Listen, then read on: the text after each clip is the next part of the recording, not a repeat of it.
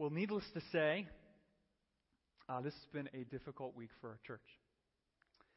Difficult week. And before I explain further, let me uh, specifically uh, speak to those of you who are either visiting for the first time or, or who have been attending Kingsway uh, for some time but are not members here.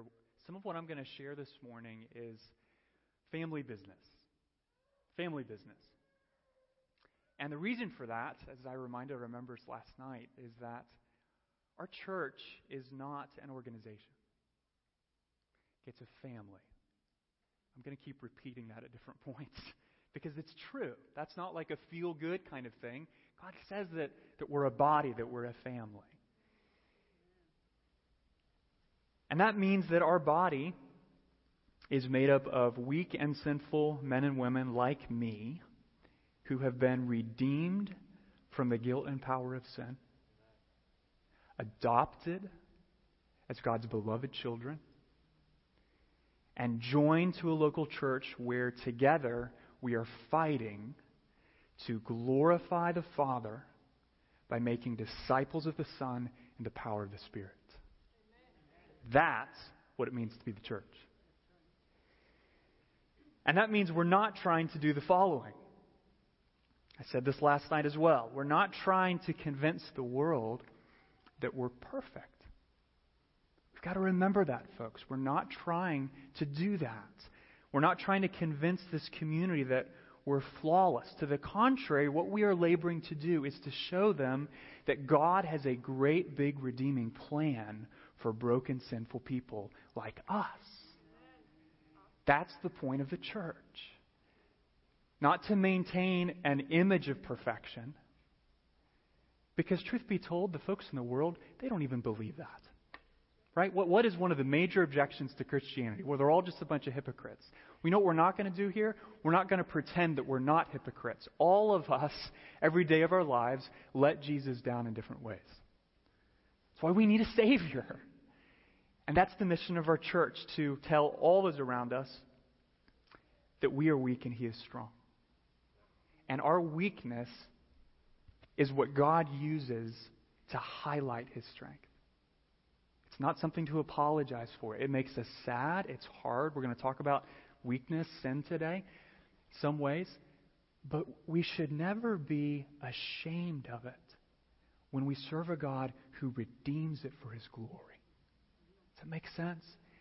So easy to think of sin, brokenness, weakness, frailty in our lives or the lives of those we love as something that we somehow have to either apologize for or be ashamed of, or, well, yeah, you know, I guess that's true, that happened. It, well, it did. But God says that that's a stage for redemption, that's a theater for His glory. And that's the kind of church we want to be. So let me give you a, a brief summary of what we, we shared at our members' meeting last night. Okay, I'm going to keep this brief. We honored our members by going into a much more length last night. And if you're a member and weren't able to join us, um, we're working on a way to get a recording of all that was shared last night to you. Um, I've known our senior pastor, Gene Emerson, for 25 years. I grew up under his pastoral leadership, and for the last eight years, I have served with him, joyfully laboring by his side as a pastor in this congregation. Gene has faithfully shepherded our church for over 26 years. If you're doing the math, yes, I came to Kingsway when I was six years old. And this is the only senior pastor that I can remember all my life. Uh, during that time, I have known him, if you don't know Gene, I have known him, to be a trustworthy man who loves God, loves people, and walks with integrity in public and in private. That's true. I can say that. Uh, he's one of my closest friends, and what I'm about to share has not changed my affection or my gratitude for him in the slightest bit. Okay, nothing I shared last night has changed my affection or my gratitude for Gene in the slightest bit. So let me bring you up to speed on what we shared last night. Uh, last month, Gene, our senior pastor, was found guilty in Chesterfield County Court of soliciting a prostitute.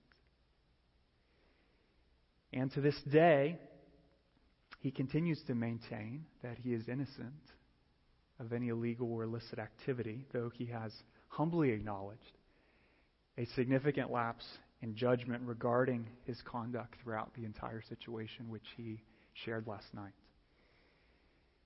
Folks, we respect the courts here as an authority established by God, but we know they're not perfect, right? And in light of his claim of innocence, we support Gene's right to consider taking further legal action. But God's word is very clear.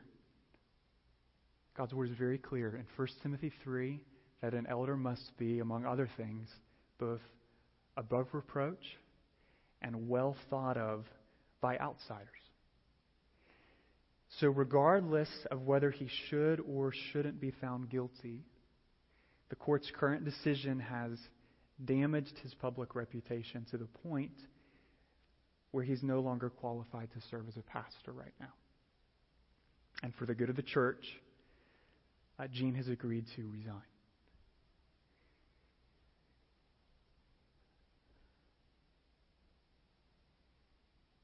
It's really hard, pal. I never thought I would have to say that.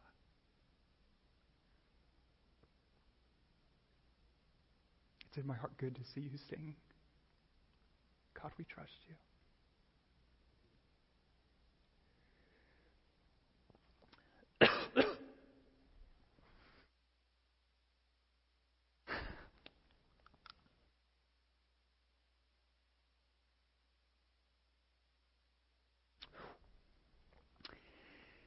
Uh, you need to know that a Gene is convinced that's the right thing to do. You can ask him that if you wonder. We're not strong arming him in any way. And as we've talked to other leaders, both inside and outside our church, they've confirmed that this is the right thing to do. Needless to say, folks, it breaks my heart to make that decision. But I can say before you and before God that, as I did last night, I'm convinced it's the right decision. And if you live long enough, you know that obeying God's word, doing what's right, hurts sometimes. Hurts. And I want to remind you that Jesus told us to expect as much. What did he say? If anyone follow after me, as an individual, as a church, we would have to what? Take up our cross, follow him. Or he said, in this world you will have what? Trouble.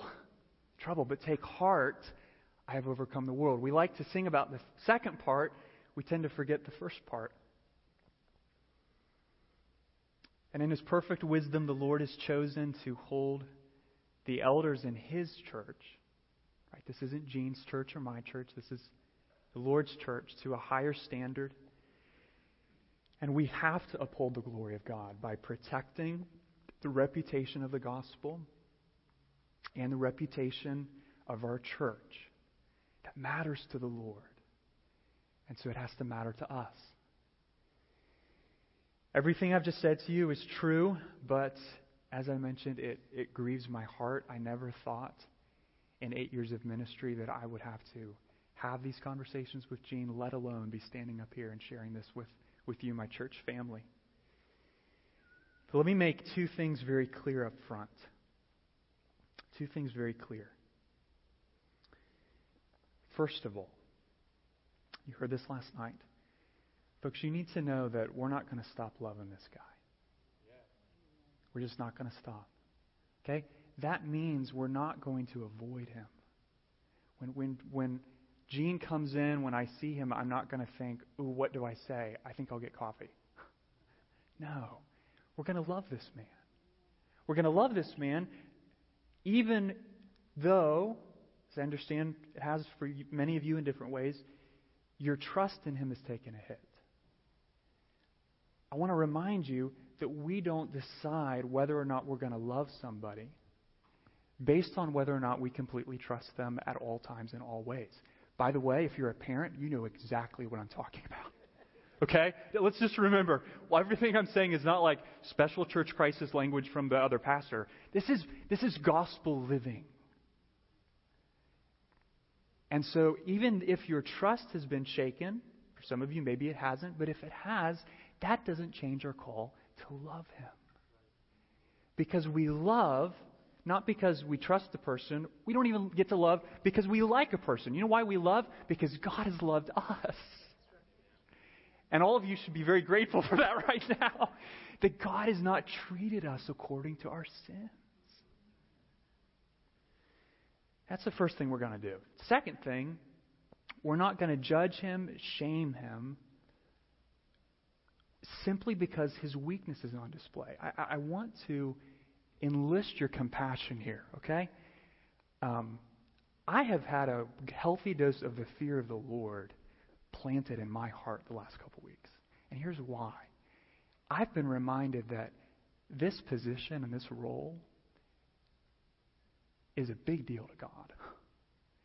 And whatever's going on in my private life doesn't really exist in private. It's public.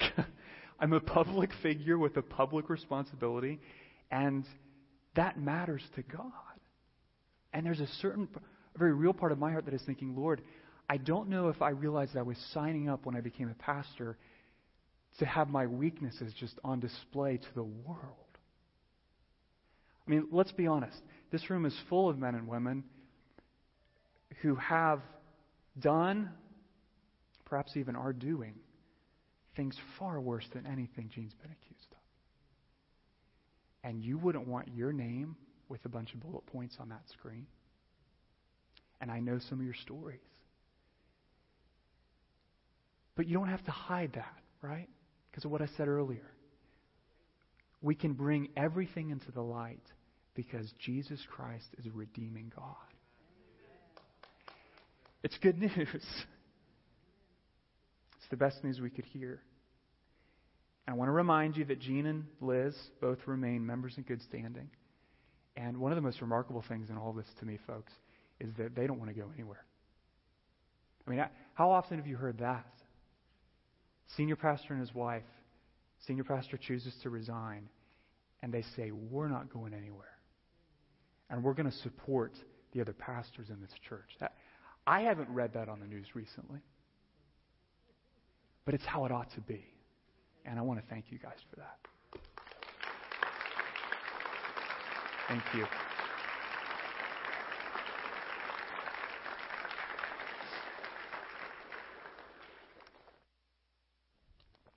As I mentioned, we went into a lot more detail with our members. And the reason for that, quite simply, is not that we're trying to hide things from the world, but because the members of this church are the men and women who have made a covenant to live in relationship before God with one another together. And as a result of that, we know that they are part of the family. And it's only right that they would be more involved in this situation than others. So if you're hearing this for the first time and thinking, oh, I wish I could have been there last night, well, I wish so too. and let me just encourage you that situations like this in a church have a way of reminding us that, oh, yeah, this isn't just some place I go on Sunday. Maybe it is for you right now. But if, if you're a believer, if Jesus is your Savior, He made you to be part of a family and to walk through things with your family. And so I want to encourage you, if you are not a member of this church, or you're a regular attender, or maybe you're a first time guest and you're thinking, oh my word, what kind of weekend did I pick to show up in this place? Let me make an appeal to you. How a church walks through things like this is exactly what you need to see.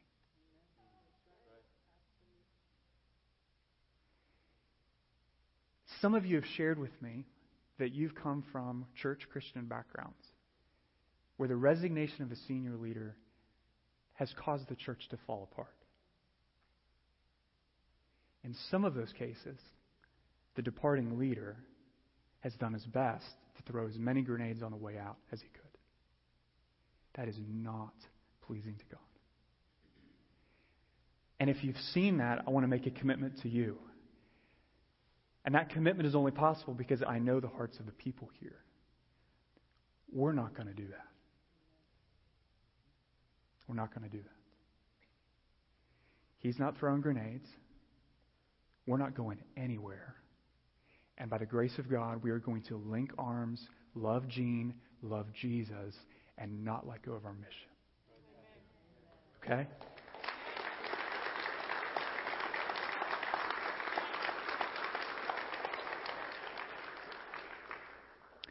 And so if you're new, in an ironic way, you picked a great Sunday to be here. And I want to invite you, whether or not you're a member or a regular attender or a first time visitor, uh, to sign up for what I'm calling Coffee with the Pastors. Confession, I don't drink coffee. so I'm not going to be drinking any coffee, but I've learned the rest of the world does, so I invite people out for coffee all the time and drink Earl Grey tea. So, thank you, Barb, with honey. So, um, I want to invite you to come to any of these meetings. I'll just describe them real quickly. If you go on our webpage right now or this afternoon, it's a big logo at the top. It says Coffee with the Pastors. What you can sign up for are six or so. We've scheduled about six uh, hour to two meetings over in the office. One's in the morning, most of them are in the evening. Some are this week, some are further out because we've got folks on vacation, and I just don't want to miss anybody. Uh, where you can come with and sit around in a circle with me, one of the other uh, pastors or pastors in training, and ask all the questions you've got, give feedback, give critique, ask for information. And I mean it when I say you don't have to be a member to do that. Okay? You don't have to be a member to do that. And I, I really want to encourage you, if you're not a member, to consider coming to that so you can hear from us and ask questions. If we run out of spots, we'll create more. But please take advantage of that opportunity. Um, truth be told, and I've alluded to this, there's just no way to hear this kind of news without having your trust shaken. And I want you to know that as a pastor, I get that. Okay, I'm not just going to say, well, trust Jesus. Why do you even care about who's leading you? Well, no, you ought to care about who's leading you. You really should, because it's our job to represent the care of the great shepherd. And so you need to be able to trust your pastors. And if your trust has been shaken, as I imagine it has in some way, all I would ask is that you give us a chance to prove ourselves trustworthy in the way we handle this process. Because every church, if you stay long enough, goes through a hard time. I was talking to one of my professors at Southern Seminary, and he's preparing guys like me and younger for pastoral ministry, and he just said, Gentlemen, I want to warn you. I've been doing this a long time. One of those white haired guys, and when, when one of those guys says that, you know, you just kind of stop and, okay, I'm ready. Um, and he said, Every five to seven years, you're going to hit a crisis. And again, I thought, nobody brought that prophetic word the day I got ordained. But you know what? It's true. And I don't say this to freak you out, but you know, it's almost five years to the day when we went through a hard time back in 2010. And I don't say that to bring a sense of foreboding or to cause all of us to jump ship about four and a half years from now. but simply to prove that what matters is not whether the hard time comes. Please hear that. What matters is whether a church walks through it with integrity, humility, and a tenacious trust in the Lord that never abandons our mission to make disciples of Jesus Christ through the proclamation of the gospel. Okay? Now, I make no claim to do that perfectly. But I do believe by the grace of God, the pastors in this church are going to do that faithfully. That's what Gene has done here, as I have observed him for the last 26 years, and as long as I am leading this pastoral team. that is precisely what we're going to continue to do. So let me add one more thing before we turn our attention to God's Word, because I'm eager to preach His Word and in some ways to turn our attention away from Gene and away from us. Uh, in light of Gene's resignation, I have agreed to serve as an interim lead pastor. Okay, every one of those words is important. I am 31 years old. I cannot, in good conscience, call myself an interim senior pastor. Do not call me a senior pastor. I will consider rebuking you. Um, that's just more personal preference, truth be told. But the interim part is important, and here's why. I've requested, and the guys here, and Mickey Connolly, a regional leader in Sovereign Grace who was with us last night, have all affirmed that it would not be wise for us or me to make some sort of immediate senior or lead pastor transition. The last thing you want to do in a crisis is make a bunch of decisions. I mean, some of the times you, you got to make decisions. I, I've had to make a lot of them in the last couple weeks. But we want to wait on that one for about six months so that we can discern together as a church um, if I am called to do that or if God is calling someone else to do that. And I, I want you to hear that from me in good conscience because, truth be told, um, I need a lot of time to pray about that. That's a big deal. I need time to pray about that. But I want you to know in the interim that I am convinced that God has called me to be here for such a time as this. Okay? I love you. I love you. And though the last couple weeks have been the hardest in my life, it is a privilege to do this for you. And I look around this room and I don't see placeholders. Right? I see brothers and sisters. I see sheep. I see people that the Lamb of God died for. You're, you're precious to Him. And because I'm convinced of that, I'm going to lead you. And I'm going to shepherd you. And whatever the Lord reveals over the next six months is up to Him. I trust Him with that. But you need to know you're not going to be without faithful pastoral leadership for six months. I'm eager to lead, and I'm eager to care for you. And I'm thankful that I don't have to do it alone. One of the hardest things in all this has been that uh, Chris DeLoglos, who's been um, a vital part in many ways of this leadership team here, this eldership for a while, though we have yet to set him in officially, has been in Bolivia um, for a long time. He's getting back, I think, Tuesday or Wednesday. But if it weren't for Chris and my brother Josh Kruger, I just couldn't do this. So I am eager to lead. I'm grateful I'm part of a strong plurality.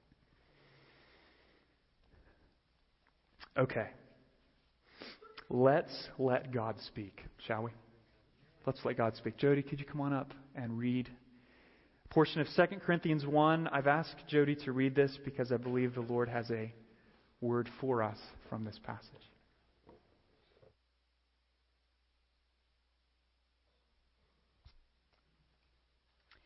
2 Corinthians 1 3 through 11. Blessed be the God and Father of our Lord Jesus Christ, the Father of mercies and God of all comfort, who comforts us in all our affliction, so that we may be able to comfort those who are in any affliction with the comfort with which we ourselves are comforted by God.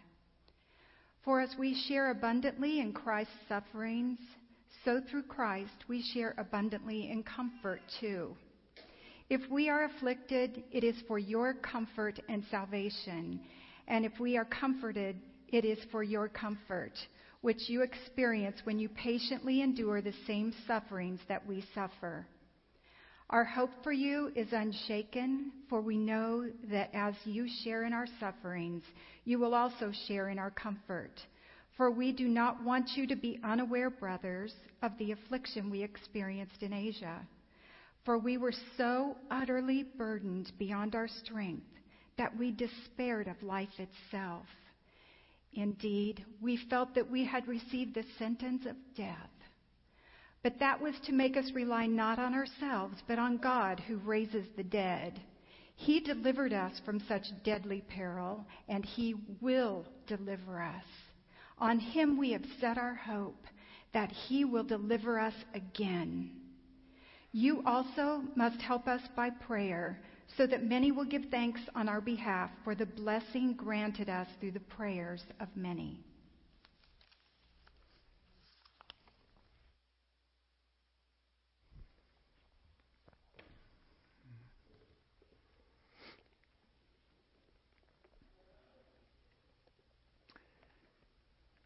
In case you weren't able to get your Bible open like me, uh, do flip to 2 Corinthians chapter 1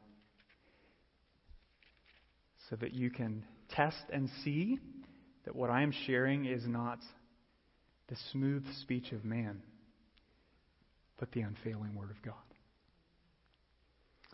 All right. Here's the first thing I think we need to remember at a juncture like this, folks. To choose to follow Christ is to choose to walk a path of suffering. I said that earlier. That came as no surprise to the Apostle Paul. If, if you had said that to Paul, hey, Paul, I want you to consider something. To choose to follow Christ is to choose to walk a path of suffering. He would have said, Could you have anything new to share? he knew that. He was familiar with suffering, and he wrote this letter to the church in Corinth to urge the Corinthians to continue to follow him as he followed Christ in suffering for the sake of the gospel. Now, let's be honest. As Americans, we tend to think, do we not, that suffering is a sign that something's gone horribly wrong. We're not on the right path. If we were, life would be easy. A healthy church, so we think, is a church that never experiences suffering. Not true. Paul knew better than that. He knew that suffering in the life of a Christian and suffering in the life of a local church is not just occasional or random, it's ordinary. It's normal. And anything other than suffering is a gracious gift from God. Folks, in many ways, it's because we have this luxury of living in this point in history, in this nation, at this time, that we, we don't just know everything I just said instinctively. We have to remind each other of that. That normal life for most Christians in most of Christian history and most churches in most of Christian history has been suffering and hardship. And the reason is that we're called to, called to follow Jesus. I mean, think about this. Jesus was the only perfect man to ever live on this earth. What happened to him? He suffered. He suffered. If you want to make a case that suffering says that something's gone horribly wrong, well, then I would beg that you consider the gospel and wonder if it's our expectations that are the ones that are out of line. As Paul says in verse 5, we share abundantly in Christ's suffering. I mean, I have yet to see that on a card at Hallmark or Family Christian Bookstore. You know, uh, thinking about you, just want to remind you, we share abundantly in Christ's suffering. Love, you know, no. But you could put it there because it's the Word of God. And last night was really hard. I mean, no, nobody wants to see their senior pastor resign, certainly under these circumstances. And let's just be honest, there's no way that the next couple weeks, months, are going to be easy.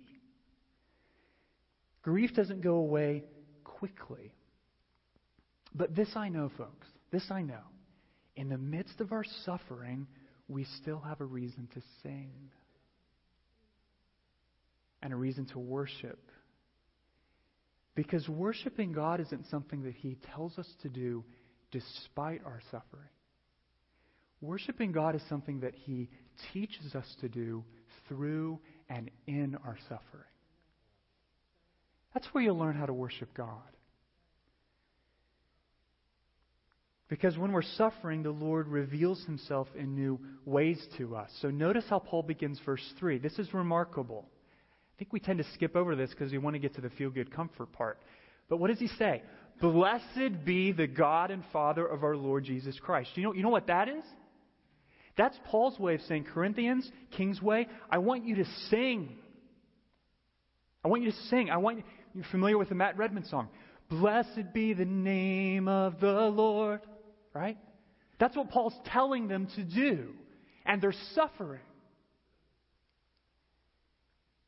So I look at that and I think, Paul, you just got the insensitive pastor badge.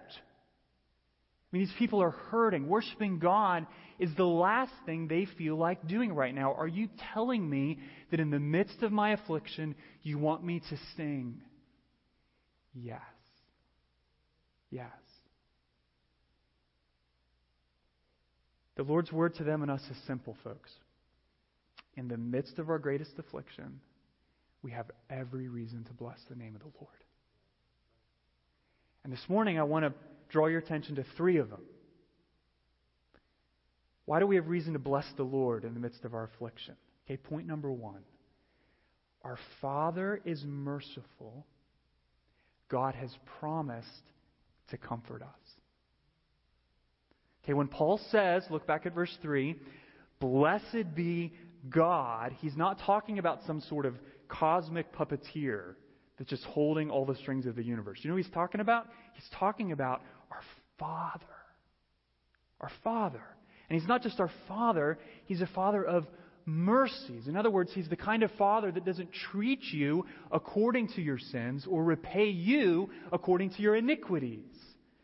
And that's good news because there are a lot of times in life when we bring affliction on ourselves. Let's be honest. Right? We, we make foolish decisions sometimes. We do things we regret. And in those situations, I think it's easy for us to start convincing ourselves, Lord, I don't really deserve your comfort right now because I got myself here. And I deserve to suffer.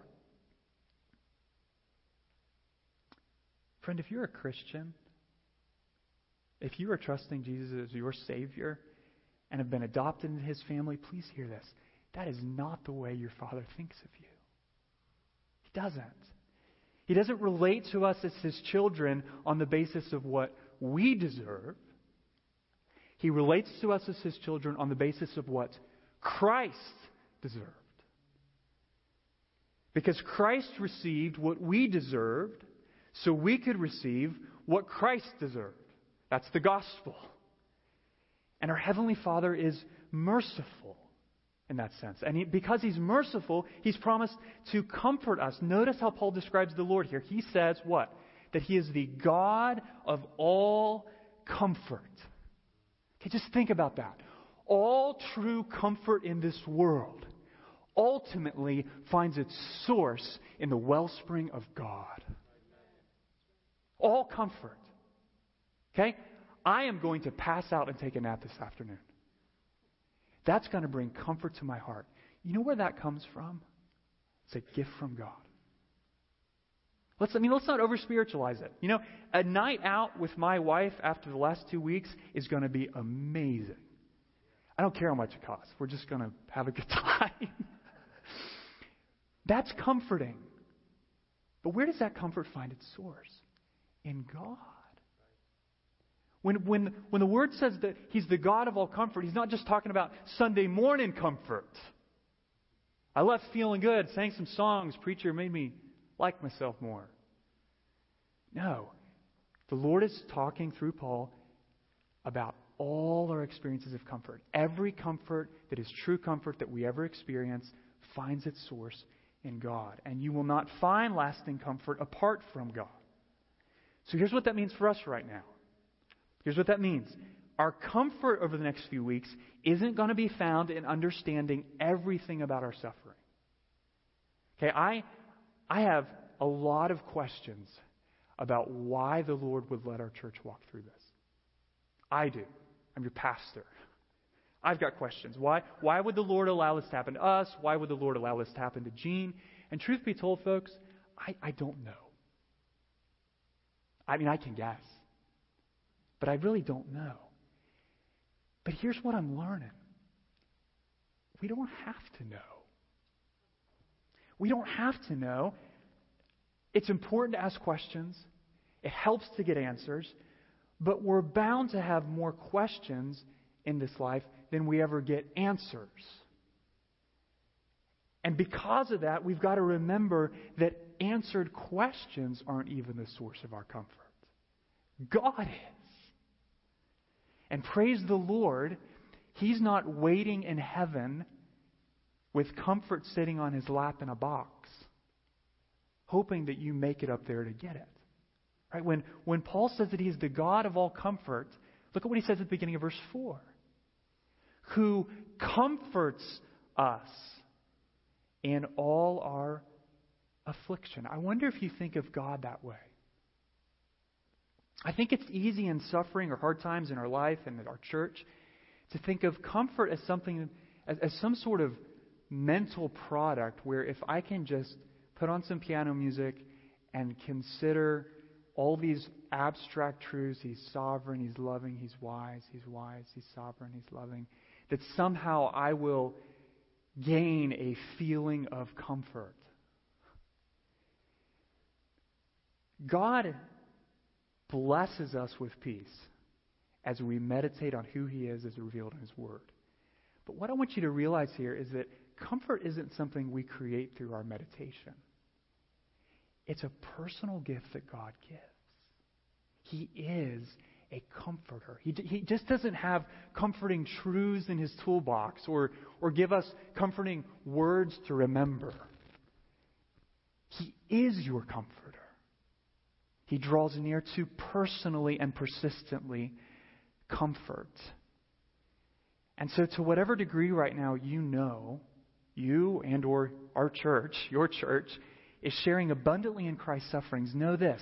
That is the degree to which God promises that you are going to share abundantly in Christ's comfort. If you share abundantly in Christ's sufferings, what does Paul say? We're going to share abundantly in Christ's comfort too. And notice, God's comfort isn't just something that we're going to experience individually, it's something we share corporately. He comforts us. Which means day by day and week by week, the Lord, folks, is going to give us a steady and abiding assurance that we can rest in His sovereign and loving control of this entire situation. In other words, He's got this. He's got this. And if you want to know why you can believe that, all you've got to do is look at Jesus. That's all you've got to do. Which is why Paul says that God's comfort is something that we experience through Christ. Don't don't run over those words quickly. If we're not careful, we skip them. But, but think about what that means. It means that our story is Jesus' story. That's remarkable. That God, through faith in Christ, so unites his people to himself that whatever Christ experienced, we now know we're going to experience too. What did Christ experience when he walked on this earth? Abundant suffering. What did Christ experience by virtue of being raised from the dead, glorified, vindicated, ascended on high, waiting until all his enemies are made a footstool for his feet? Abundant comfort. And, church, I want to remind you that's our story. We're united to Christ. That's our story. Jesus' victory is our victory, and suffering in his life didn't have the final word which means that affliction and suffering in our lives individually and as a church is never going to have the final word. Jesus' story guarantees that. What's not in question is the end of Jesus' story. So if God says that his story is going to be your story, well, why would we question the end of our story? We can look at his story and know what our story is going to be. And that's why we've got to look at Jesus if we want to experience God's comfort. Listen to this. Because it's only when our eyes are fixed on Jesus through the Word of God and prayer that God will bring an abiding assurance to your heart that you're going to make it. That's how it happens. as through the Word of God and prayer, you look at Jesus, and as you do that and consider his story, the truth of the gospel, the Lord will bring to your heart an abiding, persistent assurance that by the grace of God, through the power of the Holy Spirit, you're going to make it. You're going to win. You're going to overcome. And we're going to triumph. And that's not because I'm some motivational speaker. it's because Jesus' victory guarantees our victory. Okay, that's point one. Our Father is merciful. God has promised to comfort us if we're willing to find our comfort in Christ. Point two. Why do we sing? Not only is our Father merciful, He comforts, but our hope is certain. God has promised to deliver us. Okay? Our Father is merciful. He's promised to comfort us. Our hope is certain. God has promised to deliver us. Look at verse 8. Look at verse 8. For we do not want you to be ignorant, brothers, of the affliction we experienced in Asia. Notice what he says next. For we were so utterly burdened beyond our strength that we despaired of life itself. Hope you realize that's one of those moments in the Bible where God gets very real and very gritty and very earthy about the kinds of things we feel all throughout our life. I mean, I want to ask you to raise your hand. You ever despaired of life itself? Yeah, some of you raising your hands. Yeah. You know what? I'm going to ask. Ever despaired of life itself? Yeah. Yeah. You know, I don't think right now as a church we're despairing of life itself. But, but in a sense, it taps the category. Because it's easy, certainly for me right now, to feel like, Lord, I am utterly burdened beyond my strength. I don't know if I can keep going. You're pushing my endurance. You're pushing my endurance. Paul goes on to say in verse 9, he felt like God had given him the sentence of death.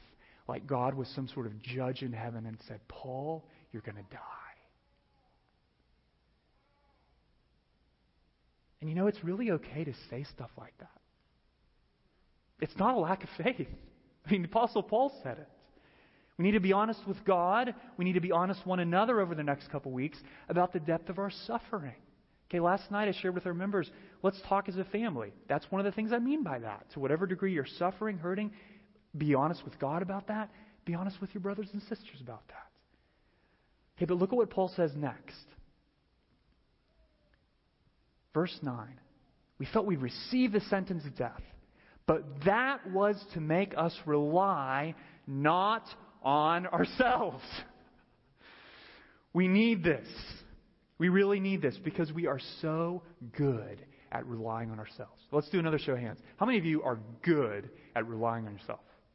Yes. I'm professional. I wish I could get a signing bonus for that.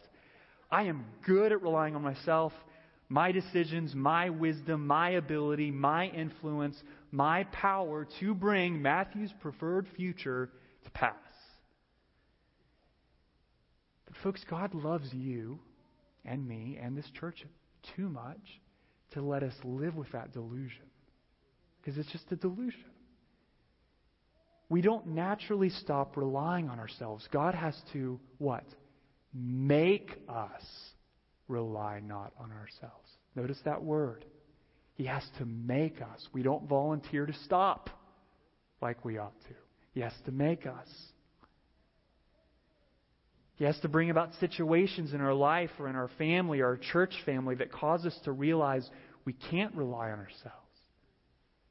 Which is basically a nice way of saying that the Father is committed to breaking our pride and self sufficiency so that we would rely not on ourselves. What's he say next? Verse 9. But on God who raises the dead. Think about that. Do you realize that relying on God in a tough situation isn't just the right thing to do? It is the smart thing to do. it's the smart thing to do. Why do, why do I say that? Paul could have just said, so that we would rely on God. But he didn't say that. He said, so that we would rely on God who raises the dead. Okay, in other words, we have something more than the comfort of knowing that Jesus' story is our story and that suffering will not have the final word. Here's what it is we get to experience right now in this present situation nothing less than the life sustaining, church preserving power of God who raises the dead. You know, I was, I was thinking about that last night. You, you ever ever heard a group of, of little kids talk about their parents? You know, I did this. I'm sure. Probably not with a great attitude all the time. But you know, it, it usually the conversation usually goes something like this, right? Well, who's your daddy? Well, my daddy's a teacher. Well, what's your daddy? My daddy works on computers. Well, guess what? My daddy drives a police car. oh, yeah? Well, my daddy can fix anything. And before too long, you know, it's this sort of almost humorous conversation with all these little boys. Well, my daddy, well, my daddy, well, my daddy. Listen, Paul's pulling a my daddy here. And he just one upped your daddy. okay? Because here's what Paul is saying to us in verse 9 Christian, guess what your daddy does? He raises the dead. He raises the dead. And all the little kids got really quiet. I mean, that's the ultimate move. You know, my daddy, your daddy, he raises the dead. And though this transition that we're walking through as a church is going to take time, I make no, no pretension to think otherwise. There's going to be bumps. But this is what we have to remember our dad raises the dead. He raises the dead. And as we look to the past, we see how God has always delivered our church from trouble. And as we look to the future, we see that God will always deliver our church from trouble. So, what is the smart thing to do in the present? To set my hope in God who raises the dead. That's not feel good. That's just smart. It's smart if you know who your daddy is. Our hope is certain God has promised to deliver us. My final point. Father is merciful, our hope is certain. Here's the last one. Our mission is clear. God has promised to use us. Okay, look back at verse 3. Back at verse 3. Blessed be the God and Father of our Lord Jesus Christ, the Father of mercies, God of all comfort, who comforts us in our affliction. Notice the next two words. What are they? Shout them out. So that. Okay, some of you are sleeping. won't call you out. Try it again. Next two words. What are they? So that. Right. That means that God's comfort in your life, God's mercy in your life, has an aim and an end that is bigger than your life. And bigger than your church. We need to hear that today. God's going to comfort us, God's going to deliver us, but He's going to do it for a reason. To put it in football terms, He's going to call a reverse. I think I need to explain that. okay, reverse is where you get handed the football, and but do you keep it? No. No, the first guy that gets it doesn't keep it. You want to make the other team think you're going to keep it, but you don't. You give it to another guy, and he runs that way. That's how God's comfort is supposed to work. He's going to deliver and comfort us so that we can testify to His goodness and hand off to the people around us a gift of faith in the power of God. God doesn't comfort us so that we would simply feel better. I don't always like that. truth be told, I just want to feel better. I mean, honestly, I just want the last couple weeks of my life to go away and we just kind of go back to what we all love and, and just sort of sail without a ripple into the sunset. I mean, who wouldn't want that? But God isn't going to comfort us so that we can feel better and get back to the status quo. God is going to comfort us so that we can give His comfort to others. He has an agenda bigger than making us feel better. He's promised to use us, to use you, so that as God comforts you, Kingsway, in this situation, as the Lord helps us trust in the situation, that the end result of that is not that six months from now church feels comfortable again. The end result of that is that as we're in this community and people are coming into this building, we have something to give them. You don't learn the comfort of God if you don't go through affliction. And if you don't go through affliction and learn the comfort of God, you have nothing to give to others in any affliction. That's the way it works. It's a reverse. Because there are things about God that you only learn in a hard time. And He's promised to teach us those things. To teach us that we can trust Him as our faithful Savior so that we can help other people trust Him as their faithful Savior. And unless we navigate the next few months of difficulty, I would be so bold as to say with Paul that we are not going to learn how to comfort people around us. And God is too jealous for his glory and the salvation of the men and women in this community and the, the men and women who are your next door neighbors to not use you to speak words of eternal comfort. And that means that he is going to lead you individually, lead us corporately through seasons of affliction so that we can experience his comfort and give it to others. All of that means, Kingsway, that God isn't done with us. He's promised to use us. And if you ask church growth experts, how do you build a healthy church? I don't know if I've ever seen on their list have the senior pastor resign. Never seen that on the list. But you know what? And I say this humbly in the fear of the Lord I think it belongs in some cases on God's list. Can I say that? And though it doesn't make sense, and I don't understand, we may never understand, the Lord knows what He's doing.